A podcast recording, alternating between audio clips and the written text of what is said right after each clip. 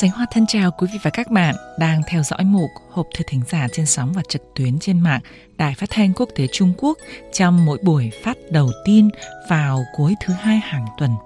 Chúc quý vị và các bạn an khang, cầu mong sinh hoạt tại một số tỉnh thành Việt Nam nhanh chóng dỡ bỏ phong tỏa giãn cách dịch covid mười chín để sinh hoạt đời sống của nhân dân nơi đó nhanh chóng trở lại bình thường, đặc biệt để các học sinh nhanh chóng tựu trường bước vào năm học mới. Hiện nay, hầu hết các trường từ mẫu giáo đến đại học trên khắp các tỉnh thành Trung Quốc đều đã khai giảng năm học mới. Giáo dục của Trung Quốc xưa nay đều coi trọng văn hóa truyền thống. Thứ năm tuần qua, ngày mười tháng chín là ngày Nhà giáo Trung Quốc. Các học sinh đã bày tỏ tri ân của mình bằng nhiều hình thức, nhưng theo một tôn chỉ là tôn sư trọng đạo, minh trí lập đức. Bất kể học sinh thuộc cấp bậc gì, trong sách giáo khoa lịch sử và ngữ văn đều có các bài hoặc nội dung về các nhà hiền triết cổ đại Trung Quốc. Trong thời Xuân Thu Chiến Quốc, trước triều đại nhà Tần Trung Quốc xuất hiện đầy nhà tư tưởng vĩ đại sống, là những người có ảnh hưởng lâu dài xuyên suốt lịch sử Trung Hoa. Bảy triết gia này là Khổng Tử, Mạnh Tử, Hàn Phi Tử, Trang Tử, Mặc Tử, Tuân Tử và Lão Tử. Trong mục Hộp thư đêm nay, Sành Hoa xin giới thiệu với quý vị và các bạn Mặc Tử, người sáng lập học phái Mặc Gia Trung Quốc.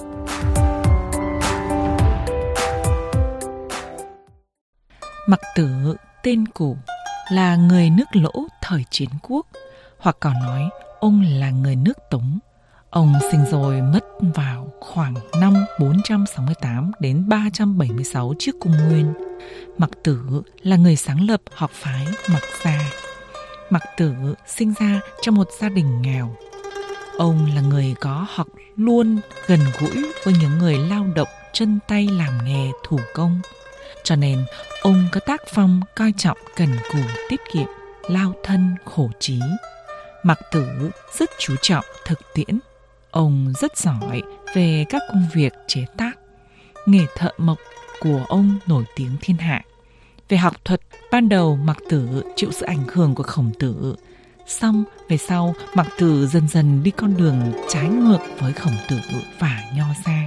Ông đã thành lập học phái Mặc Gia đối lập với Nho Gia. Thế là hai trường phái Nho Gia và Mặc Gia thường xuyên tranh luận, phản bác nhau, và rồi mở màn cho một quá trình trăm nhà đua tiếng trong thời Xuân Thu Chiến Quốc. Vào thời Chiến Quốc và đầu thời nhà Hán, Khổng Tử và Mặc Tử là hai vị hiền triết thường được mọi người tôn kính xưng là đại sư. Hai vị đều có rất nhiều tín đồ và nhiều người tôn sùng bởi đạo đức và tài trí của họ. Hai vị đều được người đời kính trọng và ngưỡng mộ.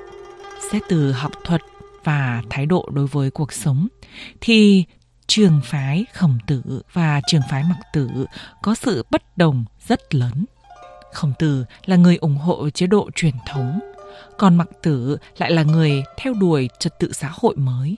Khổng Tử không từ chối sống trong cảnh an nhàn hưởng thụ, coi thường lao động, nhưng Mặc Tử lại hết sức tiết kiệm cần cù, là người sành về lao động chân tay, không nề vất vả.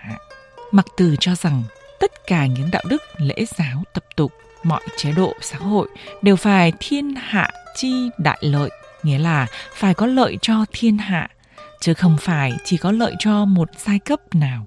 Mặc Tử từ chối tư tưởng hưởng thụ xa xỉ, chống chiến tranh, phản đối hậu táng, phản đối chế độ thế tập và thế lộc cho giai cấp vương hầu quý tộc. Mặc Tử thiết tưởng cho một xã hội hợp lý. Trong xã hội đó, mọi người tuyển chọn người tài giỏi, có đạo đức nhất thiên hạ, đứng ra làm thiên tử. Rồi thiên tử lại lựa chọn người tài ba làm phụ trợ cho mình. Các nước, các nơi, các thôn cũng đều theo mô hình như vậy. Mặc Tử sinh sau Khổng Tử vào đúng thời kỳ Xuân Thu Chiến Quốc giao nhau. Đó là thời đại biến thiên của lịch sử. chế độ chính trị thời nhà Chu hoàn toàn tan rã. Về kinh tế, ngành nông nghiệp và thủ công nghiệp tương đối phát triển, ngành thương mại bắt đầu hưng thịnh. Trước bối cảnh thời đại như vậy, Mặc Tử phản đối chế độ của nhà Chu và tuyên truyền hưng lợi trừ hại, có nghĩa là đề xướng những gì có lợi và loại trừ những gì có hại cho thiên hạ, vân vân. Đây cũng chính là những đòi hỏi và phản ánh của tư tưởng thường dân.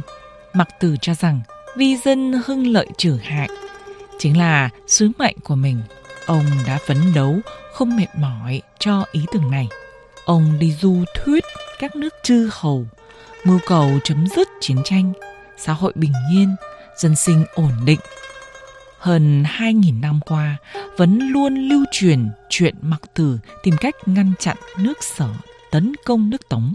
Chính vì vậy, trí tuệ, lòng kiên định và nghĩa cử dũng cảm của Mặc Tử đã được nhân dân muôn đời tôn kính. Về sau, những người con anh dũng hy sinh chống lại ngoại xâm, dũng cảm vì đại nghĩa cho công bằng đều đến từ tư tưởng Mặc Gia. Năm một trăm ba mươi sáu trước Công nguyên, kể từ khi Hán Vũ Đế chỉ tôn sùng nho thuật, sự ảnh hưởng của Mặc Tử trở nên yếu dần. Song cuốn Mặc Tử, kết tinh tư tưởng của Mặc Gia đã được bảo tồn và lưu truyền cho đến ngày nay. Cuốn Mặc Tử là do những người theo đuổi Mặc Gia chỉnh sửa, sáng tác tập thể mà thành, tập trung quãng thời gian từ đầu thời Chiến Quốc cho đến cuối thời Chiến Quốc. Nội dung cuốn sách tương đối phức tạp, trong đó hai mươi bốn thiên là thượng hiền, thượng đồng, phi công, kiêm ái là những bài luận về phòng thủ, phòng ngự của Mặc Gia. Cuốn Canh Trụ vân vân đã ghi lại những ngôn luận và hành động của Mặc Tử và các đệ tử. Trong cả hệ thống tư tưởng Mặc Gia, tư tưởng quân sự chiếm vị trí quan trọng. Tư tưởng quân sự trong cuốn Mặc Tử là học thuyết phòng ngự của bên yếu thế. Người về sau gọi đây là Mặc Thủ. Trong đó có hai nội dung chủ yếu, đó là phi công, tức là phản đối cuộc chiến tranh phi nghĩa, tấn công cướp đoạt, và cứu thủ, có nghĩa là ủng hộ cuộc chiến tranh chính nghĩa phòng thủ. Mặc Tử từ ban đầu học tập Nho Gia, cuối cùng không những xa rời, thậm chí đi ngược lại với tư tưởng Nho Gia. Mạnh Tử từ ban đầu học tập Mặc Tử, cuối cùng quay về với Nho Gia.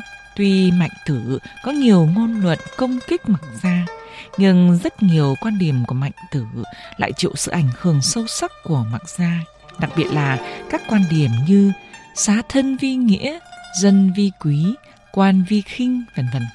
Các bạn thân mến, hộp thư kỳ này xin tạm khép lại tại đây. Chúc các bạn an lành, vui khỏe. Sành Hoa xin chào tạm biệt quý vị và các bạn.